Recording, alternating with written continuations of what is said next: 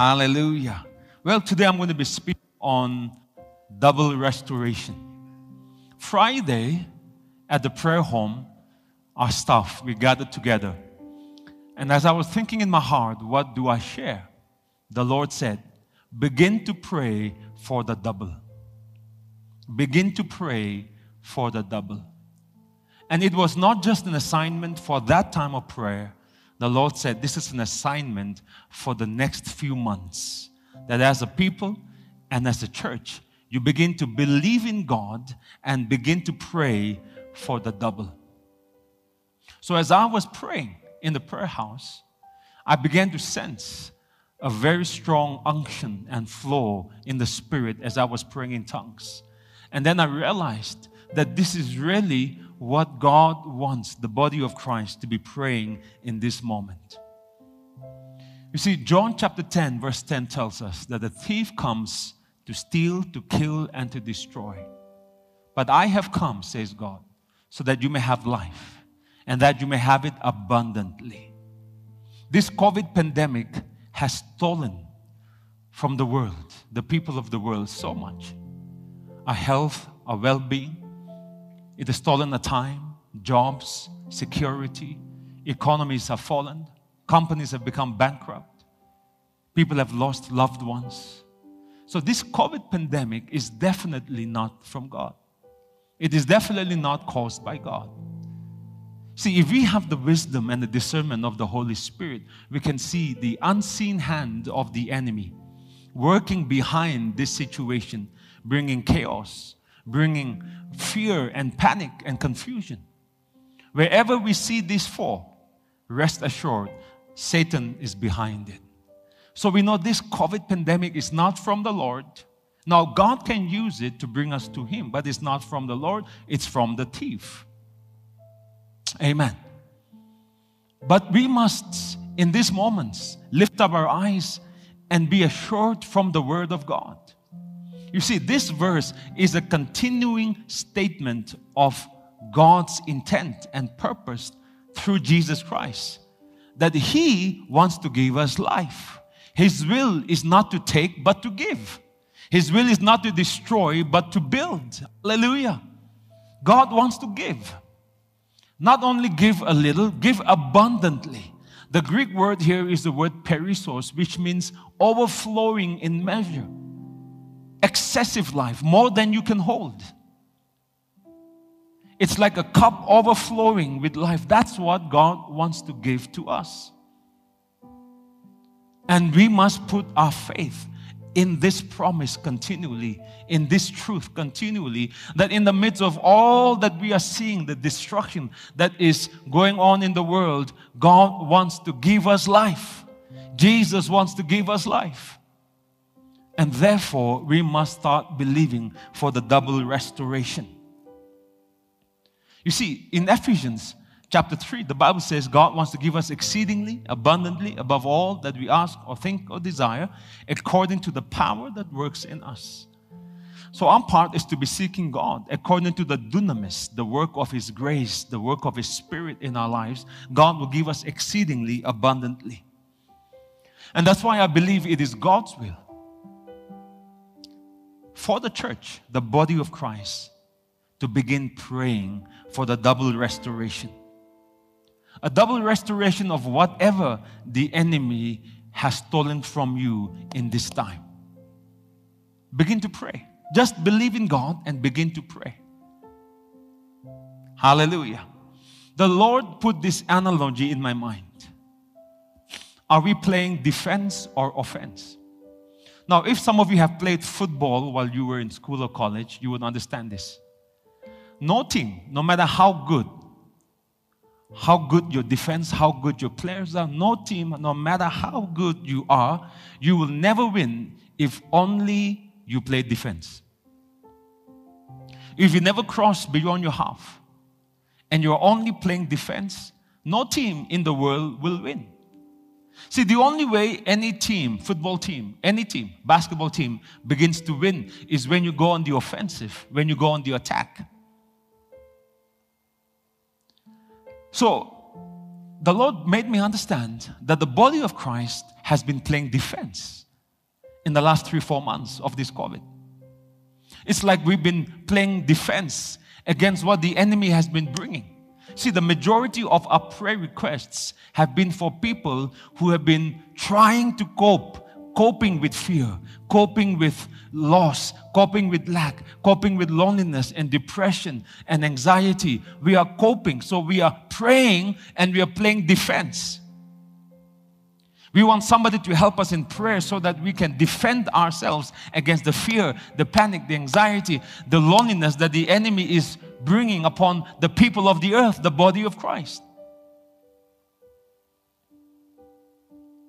And if you continually play defense, we won't win. So the Lord told me this if you will begin to pray this, double restoration, you're going to go on the offensive. You're going to begin to take grounds in the spirit. You're going to begin to invade the realm of the enemy, and you're going to be releasing your faith for the main thing. What I mean by the main thing is this if you have a key, a master key, that opens up all the rooms in the building, and all the rooms have a different blessing. That's the prayer of double restoration for this time that as you pray double restoration, you can believe and expect God to restore in all areas of your life more than what the enemy has been stealing from you in this time and season. Hallelujah. So, no more defense, church. No more defense. We must play offense. Go on the offensive. Begin to pray double restoration. Can you say amen? Hallelujah. See, double restoration in your spiritual life. Pray for your faith to be stronger. Believe God to have mountain moving faith. Not just hill moving faith, not just pain moving faith, cancer moving faith. If you have been enjoying times of intimacy with God, believe God for more intimacy. Believe God for greater anointing in your life. Believe God not just to be experiencing His presence, but also the realm of glory. Believe God not only to get dreams, but to get interpretation of dreams like Daniel and Joseph. Amen. Hallelujah. Believe God for double in your spiritual life. Believe God for double in your physical, natural life. Believe God for restoration of your health. Believe God for restoration of family times, the quality of your times. Some of you have been displaced from family, you are staying apart, and you feel a loss because you are not with your family members. Well, believe God for restoration that even though the time may not be restored, the quality of the time you have in the future will be greater. Believe God for restoration of your finances. Believe God for restoration of your job. Believe God for restoration of everything you have lost naturally in this time and season. Hallelujah. If you have lost loved ones, yes, you can't get them back, but believe God to be restoring you into new relationships into new relationships that will replace the void in your heart. New relationships that will be as enduring and as loving as those that you have lost. Hallelujah. And for the body of Christ, the church, not only our church, but for the church worldwide, we must be praying for double restoration, double healing, double anointing, double attendance after the pandemic is over. Hallelujah. Double tithes and double offering. We must begin to pray Amen. Let's not be always on the defensive. Where's the enemy going to come from? Fear, worry, loss. We are just playing defense. We have to go on the offensive, church. Can you say hallelujah? Hallelujah.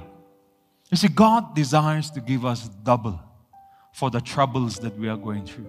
This is a principle we see throughout Scripture. Turn with me to Zechariah chapter 9. It's a principle that we see throughout the Scripture that God always blesses His people out of the difficult times that they go through. And as I show you these examples, I want you to put your faith in the Word of God. See, Jesus said, In this world you will have tribulation. But cheer up, be of good cheer. I have overcome the world. Hallelujah. If Jesus has overcome, God wants us to live in an overcoming attitude. God wants us to live in an overcoming mindset. God wants us to live in an overcoming way. Why? If Jesus has overcome, we have overcome in Him. Come on, turn to your neighbor and say, You are an overcomer because Jesus has overcome. See, if Jesus overcame, you don't have to overcome. He overcame for you. Your part is to just believe you are an overcomer in Christ.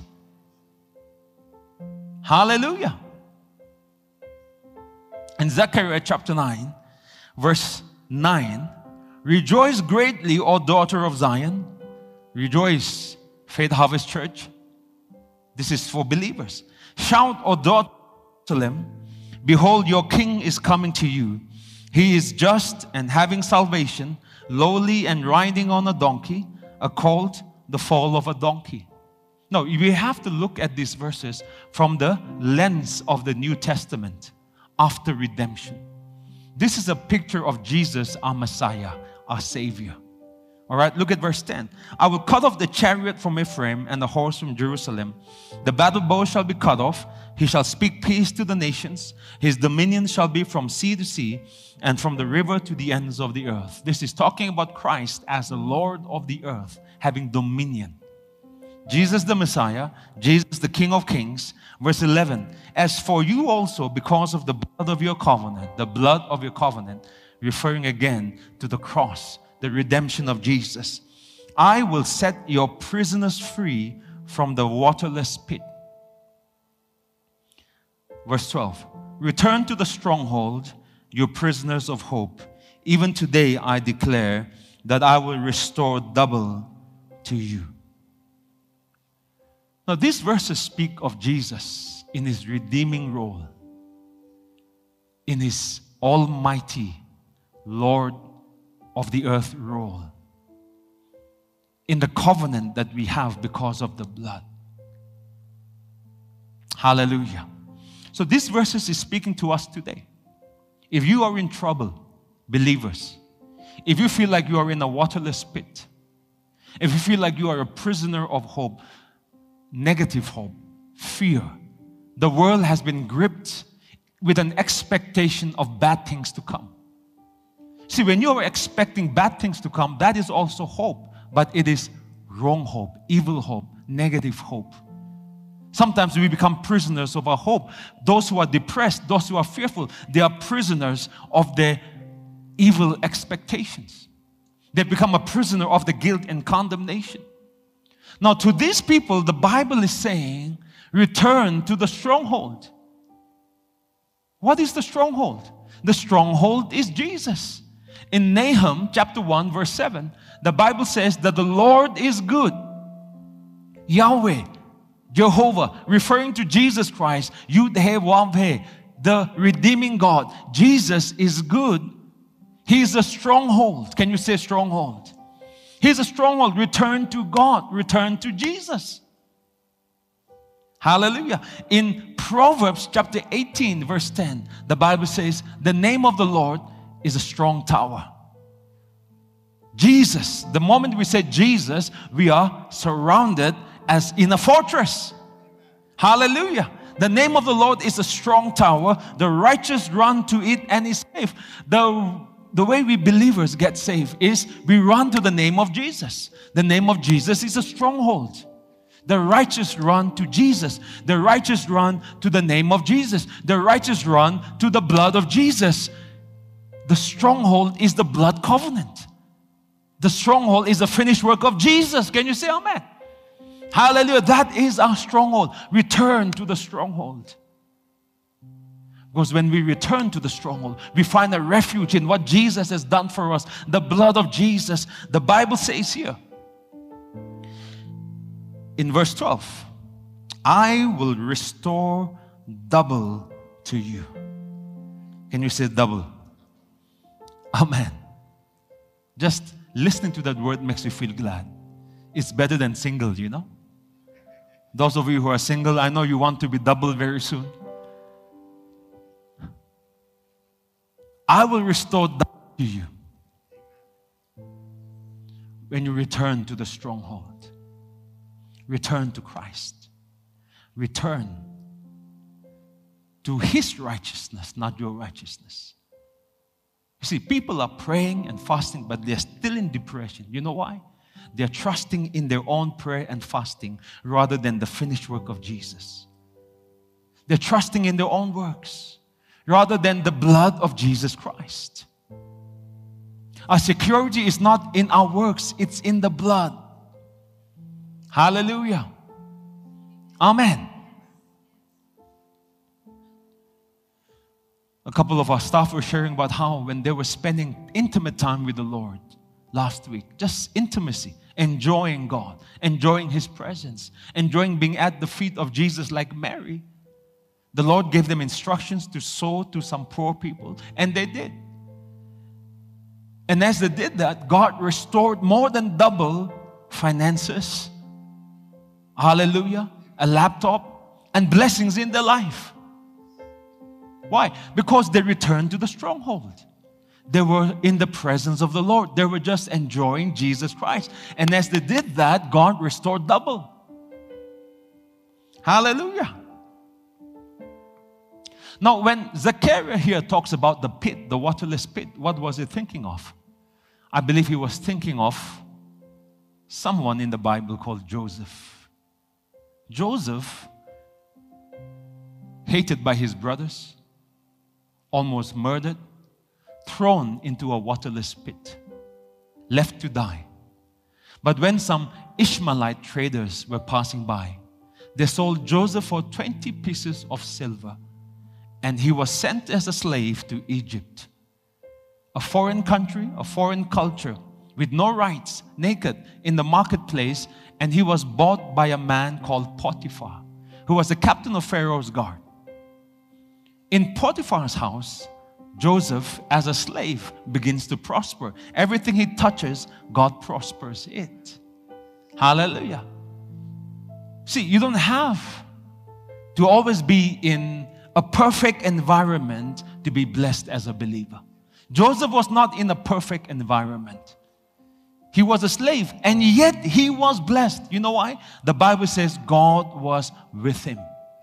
Hallelujah. The problem with Christians is we are looking for our circumstances to be perfect. And then we have the assurance God is with me. But Joseph's circumstances were far from perfect. And yet the Bible says God was with him, God blessed him, God prospered him, so that Potiphar left the household into his hands, and his wife began to cast lustful glances at Joseph.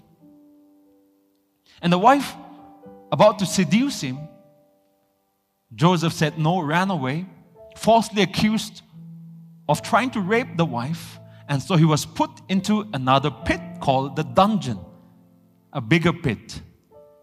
He was there for many years. But at the right time, at the right time, when God intervened and spoke to Pharaoh in a dream, he could not interpret. Joseph was the only one who could interpret it. And in that instance, the Bible says in Genesis chapter 41, verses 41 to 43, Pharaoh looked unto Joseph and said, See, I have set thee over all the land of Egypt. And Pharaoh took off his ring from his hand, put it on Joseph's hand, arrayed him in vestures of fine linen, put a gold chain around his neck. You see, the original rapper was Joseph. All the rappers want to put gold chains. Hey, Joseph was having all the bling bling, right? And he made him ride in the second chariot which he had, and they cried before him, Bow the knee, and he made him the second ruler in all the land of Egypt. See, God restored double for all the troubles that he went through. This is a pattern we see in the Word of God. When the people of God go through difficulty, God wants to bless them out of it if they will only believe and begin to start believing in God, praying. Don't take this as, oh, God is judging me. Oh, we are left on our own. Oh, what's going to happen there? Don't take it as that. God loves us. God has not forsaken us. God is with the church. God is with the body of Christ. Hallelujah. Amen. Joseph's part was simple. He only remained faithful. He just remained faithful. He did not give up. Don't give up in such times. Don't give up if you are watching online. Hallelujah. I believe Zechariah must have been thinking of a man called Job. Job was the richest man of the East in his time. But because he allowed the enemy to afflict his life because of his fear. He said, The thing I feared greatly has come upon me. It was not God who sent the sicknesses and destruction upon Job, it was the devil. He lost seven sons, three daughters, thousands of sheep and camel and cattle and so on, goats. Lost even his houses. And then he became sick from his sole to the crown of his head with painful boils. And while he was in that misery, his friends came and argued with him and said, It is your fault. You have sinned. You have broken some law. And they began to accuse him. His own wife said, Curse God and die.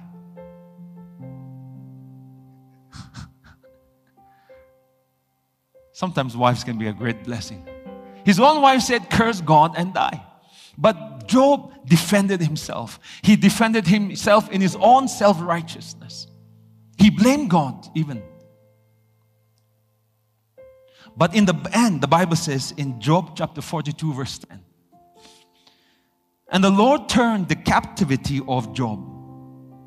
He turned his situation around when he prayed for his friends. Also, the Lord gave Job double, twice as much as he had before. But the wife was just one, all right? You don't need two wives who tell you to curse God and die. I think I will like that joke.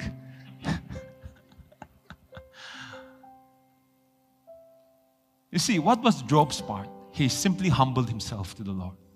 He repented, forgave his friends, and God restored double in his life.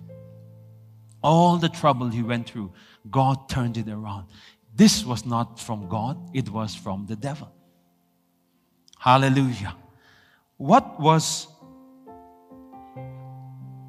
Zechariah thinking about? I believe he was thinking of David.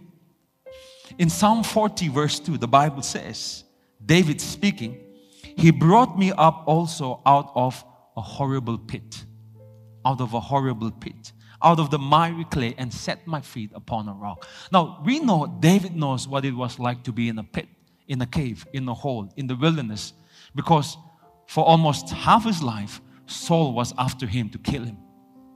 And even after he became king, he was always having troubles one after the other. In fact, when he was king, he committed adultery. He entered into the pit himself. Not only that, he killed that woman's husband, Uriah, committed adultery with Bathsheba, got her pregnant. And then, when the child was born, the prophet came and said, God is judging you and taking away this child. So David began to fast and pray and plead with God for the child. But the child died. Do you know what David did when the child died? He stopped praying, he stopped pleading, he stopped crying, lifted up his hands, and began to worship God and surrender himself to the sovereignty of God. He just began to trust in God and said, God is good. He trusted in the mercies of God. Well, guess what happened? God blessed Bathsheba again with another son through David called Solomon. And Solomon began his career as the wisest and became the richest king in all the world. Isn't that a double blessing? God restored David. Hallelujah. You see, God has been speaking to me to tell the families that you need to pray for restoration of your children's education. What do I mean by that? I can't get online, uh, we're not able to study well. No. You have to believe for restoration in miraculous ways God will bring. They may not be able to be studying well, but believe God for restoration that even though there are no classes right now, they're becoming smarter they're becoming brighter. They're becoming sharper now than even if they go to school. Now, come on, somebody say amen. Can God do that? Yes. If God can give Solomon wisdom because he prayed and he sought God, why can't God make your children smarter? That means He can restore whatever the pandemic is stealing from them. Begin to pray for them. Hallelujah. So, David's part was that he simply trusted in the Lord, he just trusted in God. Hallelujah. Abraham. 25 years, he was believing, huffing and puffing for a son. And finally, when he was 100 years old, God gives him Isaac. And for about 13 years, they enjoy Isaac. Isaac is weaned, he becomes a young man. And then God comes and says, Give me your son. What would we have felt if we were Abraham? 25 years believing in God. A son has come. The son whom I love, my only son, the pride of my life, the carrier of my family lineage. And then God says, Sacrifice your only son to me. But Abraham obeyed, took Isaac with him, went up on Mount Moriah with all the wood. And as his hand was about to come down on Isaac, God said, Stay your hand. And God provided a ram, a sacrifice himself, which is, of course, a type of Jesus Christ, who becomes our sacrifice. That we, not having to die for our sins, Christ dies for us so that we go free. In this story, all of us are Isaac. Amen. But in this story, Isaac is also like Jesus who dies in our place. Abraham is the Father God. But the point that I'm trying to make is this for all of Abraham's trouble that he went through, God restored. Look at Genesis chapter 22, verse 16 to 17. Then God spoke to him to say, Because you have done this thing, you have taken this trouble to obey me. I will bless you because you have done this thing and have not withheld your son, your only son. That in blessing I will bless thee, and in multiplying I will multiply the seed as the stars of the heaven and as the sand which is upon the seashore, and thy seed shall possess the gate of his enemies. God restored Abraham for all the trouble he took for God. God is not indebted to anyone. Whatever you give to him, even as a sacrifice, he will give you double for your troubles. Can you say hallelujah? Amen. Abraham became the father of many nations. Literally. Look at Isaiah chapter 40, verses 1 to 2.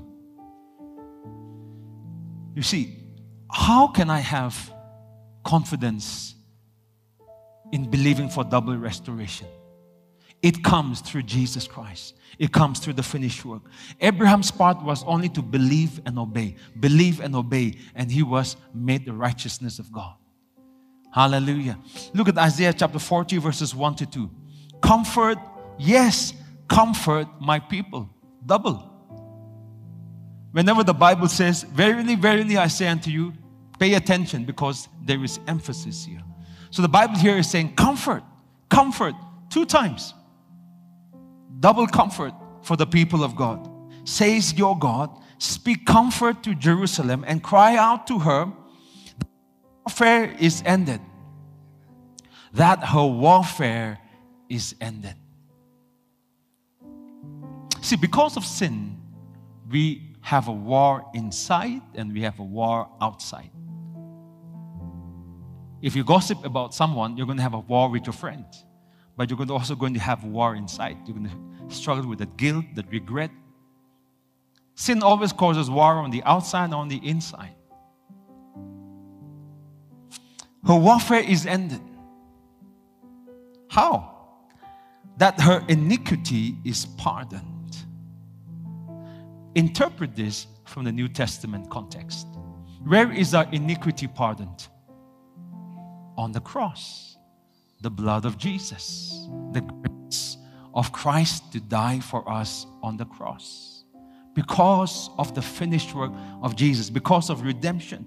For she has received from the Lord's hand double for all her sins. Our sins cause us to be in warfare internally, mentally, externally, even our bodies being afflicted.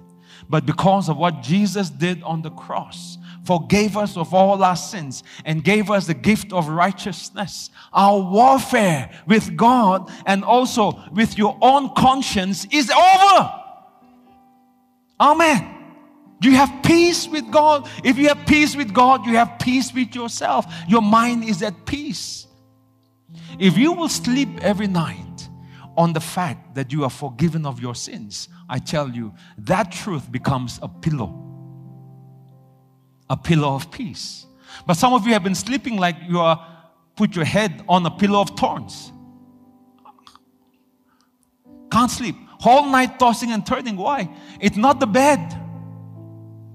Go and buy a 20,000 rupees mattress. Go and buy a 1 lakh mattress. You will still not sleep. Because it's the thorns in your conscience. It's the thorns of regret. It's the thorns of self condemnation that make you unable to sleep at night. Oh, but I tell you, forgiveness is a pillow. It's a sweet pillow. That when you sleep, knowing whatever I have done today is under the blood. whatever I have missed today is under the blood. I may have lost my temper in the daytime. Lord, I'm sorry, but I thank you, it's forgiven. Go to sleep peacefully with no regrets. Can you say amen? And don't be also having the thorn of unforgiveness. That person said that to me. My husband did that. I can't sleep at night because that knife of unforgiveness is in your heart. See, forgiveness is both ways. We receive from the Lord, we give to people. And that is the peace pillow that all of us need. Can you say amen? Hallelujah. But the point here is this because of forgiveness, because of redemption, because of Jesus' work on the cross, we have double. Comfort is double, peace is double, joy is double, strength is double. Can you say hallelujah? Amen. Even the righteousness we have is not our righteousness, it's God's righteousness. It's like double righteousness. Amen. Hallelujah. Look at Isaiah chapter 61. All the double comes because of Jesus. And why I'm sharing this is so that you can start believing for the double, not because of your goodness, not because of your works, but because of Jesus' work. Can you say hallelujah? Isaiah 61, verses 1 to 7, it talks about the ministry of Jesus Christ, what he will do for us. This is a messianic psalm. The Spirit of the Lord is upon me because the Lord has anointed me to preach good tidings to the poor. This is Jesus in his messianic role, redemptive role. Look at verse 7. Instead of your shame, you shall have a double honor. What is shame? Shame is something that comes because of sin. Adam and Eve sinned, and because of shame, they want to cover themselves. When you sin, you feel shameful. Not only that, when you feel weak, when you feel infirm, when the church has not done its role, when we feel like I've been a bad husband, a bad wife, I've been an imperfect father, we feel shame. And we try to put shame on one another. Shame is a tool of Satan. Don't ever try to use shame to teach your children. See, in Nagaland in the past, shame was used as a tool to, to discipline our children. Sorom nai. Tulaga sati ki sabi na that the first division paya se to do ki Right? Our parents use shame as a tool to disciple us rather than disciple us, it destroyed us. It destroys self image, self esteem, self confidence. Shame is used by the devil. Now, even the church, sometimes we're trying to use shame. Eh. Tithe offering ni Yeah, I'm speaking to you all, not today. See, we are trying to put shame on people so that oh, they will feel the inspiration to improve. It, they don't. It's the goodness of God that leads people to repentance, not shame. So, for your shame, the Bible says you shall have double honor. Instead of confusion, they shall rejoice in the portion. Therefore, in the land they shall possess, possess, come on, say it louder, possess double. They shall possess double, everlasting joy shall be theirs. Do you see it? God wants to give us double based not on our works, not on us being better than the other Christians. No, it's this is available for anyone who will believe. Anyone who will believe. It's not first great Christian, second great Christian. Anyone who will believe because it comes from the finished work of Jesus. For your shame, God will give forgiveness and bring you double, double honor. God wants to give you double joy and everlasting joy, not just joy that comes today and goes tomorrow. Before COVID, be joyful. After COVID, no more joy. That's not the joy of the Lord. The joy of the Lord is in the midst of COVID. You are happy, you are joyful. Hallelujah. You are grateful every day. You have no food to eat, be grateful, be joyful that you are alive. You have no pork, be grateful, be joyful that you have potato. Glory to God. Amen. You see, everlasting joy comes from Jesus, it comes from the finished work. Hallelujah. The double always comes from the finished work of Jesus. In 2 Kings chapter 2, verses 9 to 10, this is a brilliant story of Elisha that received the double portion of Elijah's anointing, the mantle in a double measure upon him. And the Lord gave me this understanding. You can take it here from the Holy Spirit. That it's not just the Elijah anointing that we as a church should be believing for, but we should really believe to be stepping into a greater, like Elisha whatever we as a church have experienced the last 20 years miracles, anointing, reach, ministry, healings. The Lord's been speaking to my heart. Now believe for the double. Double of what you have experienced the last 20 years. Can you say hallelujah? Hallelujah. Now, in this story, Elisha is following Elijah. Elijah tells Elisha, Stay here. I'm going to cross over the Jordan. It's a test. But Elisha says, No, Master, I'm going to follow you. Not only that, Elisha's classmates, the sons of the prophets, they began to ridicule Elisha, criticize him, make fun of him, telling him, Your master is going to be taken away today. What are you going to do? Teasing him, bullying him. But Elisha kept quiet and kept his eyes on the goal. He did not get distracted by the opinions of people. He did not get distracted by all those prophets writing on Facebook and, and social media. He did not get distracted by all those things. He was looking to Elijah because he knew the double portion is with him. So finally, in verse 9, 2 Kings chapter 2, verse 9. And so it was when they had crossed over that Elijah said to Elisha, Ask what may I do for you before I am taken away from you? Elisha said, Please let a double portion of your spirit be upon me. So he said, You have asked a hard thing. Nevertheless, if you see me, you have to be focused, church. There was a whirlwind that came, chariots of fire, all of those distractions, the lights. But Elijah said, If you see me, in other words, he was telling Elisha, don't get distracted by the whirlwind, the chariots, the lights. Keep your eyes on me. If you see me when I'm taken up, it is yours. Keep your eyes on Jesus. Keep your eyes on this prayer. Keep your eyes on what the Spirit of God is saying. Don't get distracted by the whirlwind, the chariots, everything that's happening around the world. Keep your eyes on God. Our spiritual vision needs to be clear. God wants to release a double portion on the earth. Amen. God wants to release a double portion. People are saying there's economic famine that's coming. And I believe in the world there will be a famine, but in the family of God, in the kingdom of God, for the people of God, there will be increase.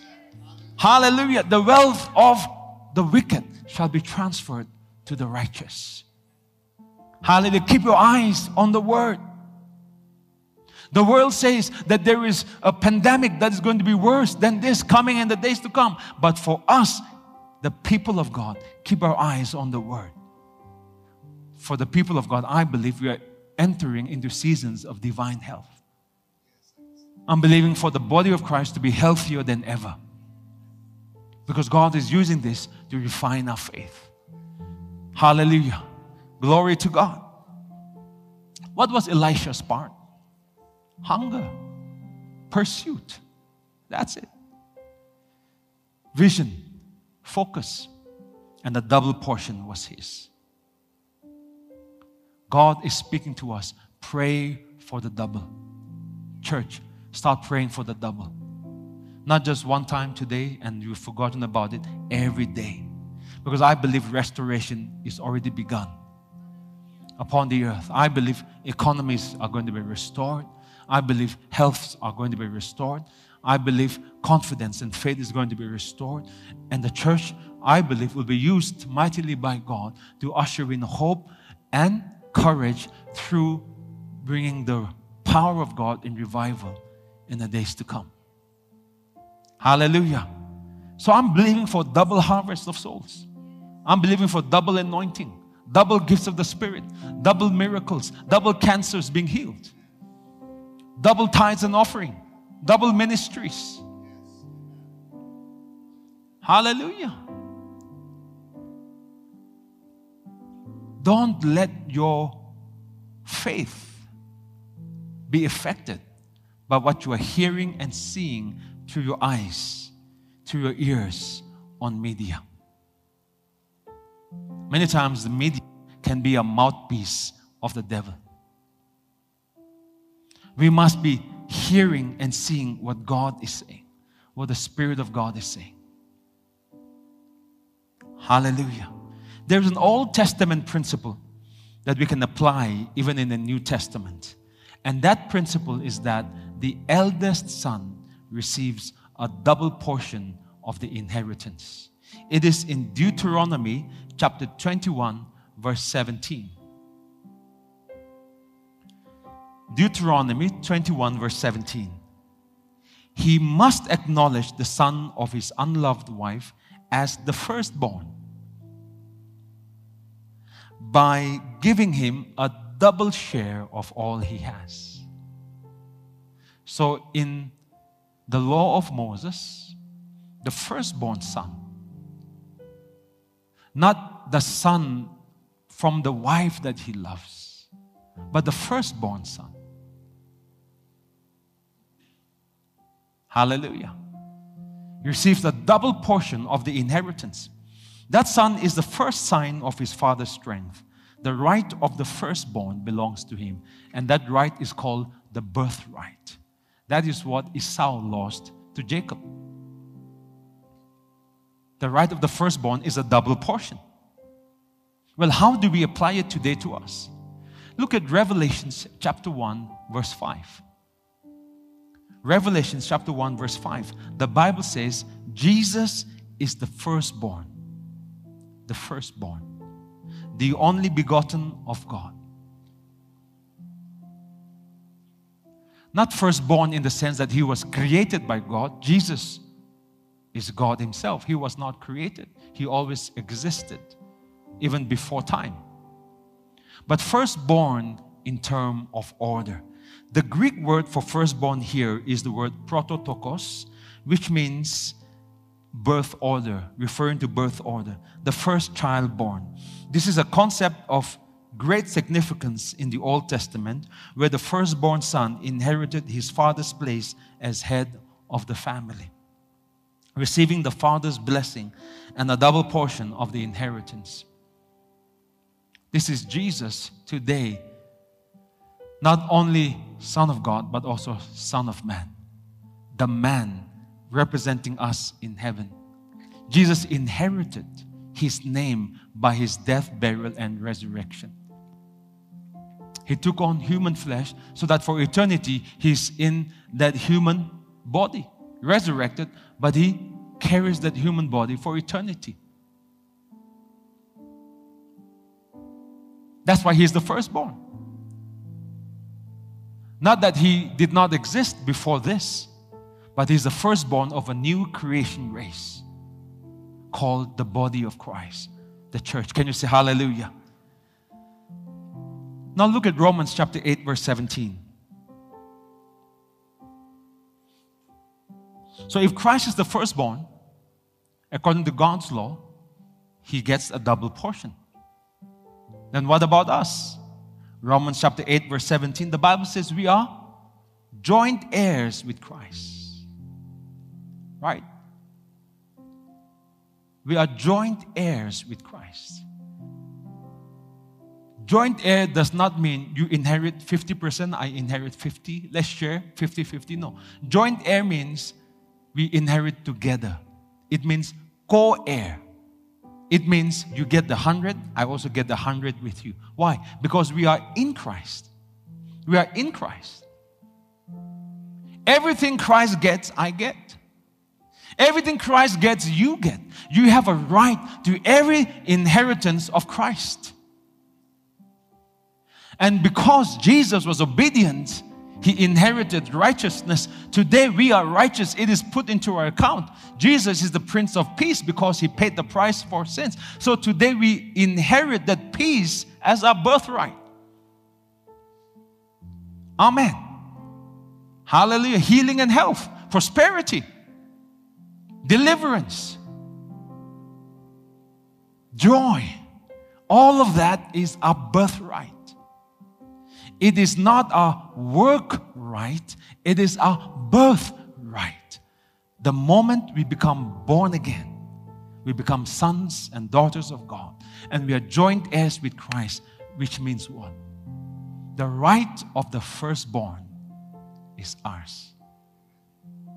Which means you have a right to the double restoration.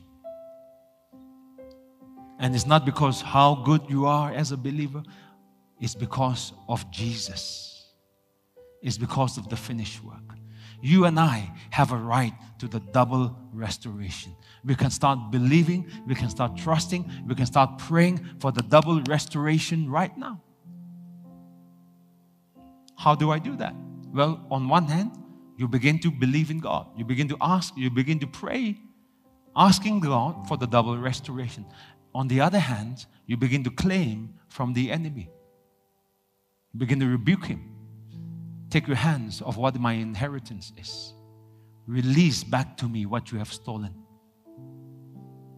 Hallelujah. We have to be violent in our faith. Violent. We have to be gentle and loving to people. And then we have to be violent against the enemy. He has to restore what he has stolen. There's a biblical law of restitution. The thief always has to bring back what he has stolen from you.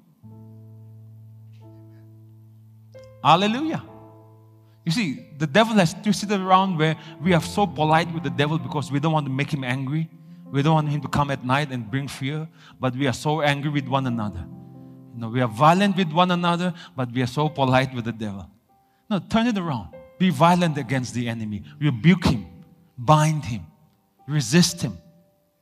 Give him no place in your life. But with one another, Amen. Maybe if you treated your wife like you treated the devil, the home would be so nice, right? Don't get me wrong. You understood what I was saying? What I'm saying is this turn the tables around on the enemy. Amen. The way we treat the tribe that we don't like, the way we bad, speak bad about that tribe that we don't like, speak about the devil that way. And speak about that tribe in a different way. Amen. Come on, church. We got to be violent in our faith, bold in claiming what is ours. The double is for us double restoration is ours. Can you say hallelujah? Amen. God wants to give us a double. Jesus wants to give us a double. He died so that we can have the double, the share of the firstborn. Hallelujah. So begin to pray. Begin to pray. begin to pray. And begin to pray this month, next month, and keep on praying. Not just for yourself, but of course, you start with yourself, but you pray for the church, the body of Christ. Pray for your family, pray for your friends, but pray for the body of Christ worldwide.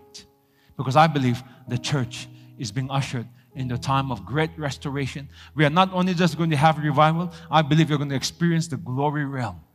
Not just one or two people here, sporadic, but I believe the body of Christ will experience the realms of glory, miracles, and, and uh, signs and wonders. I believe will be commonplace in the days to come. Hallelujah.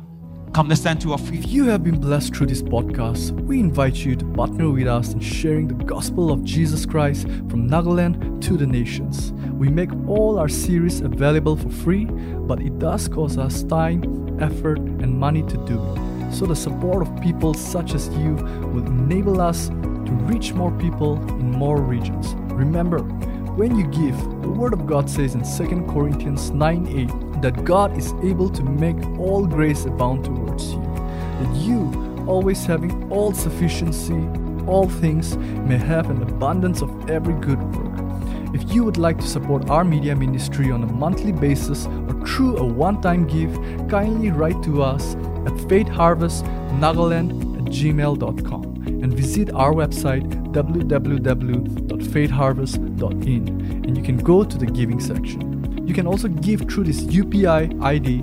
70056845533 at Paytm. God bless you and thank you so much for your generosity.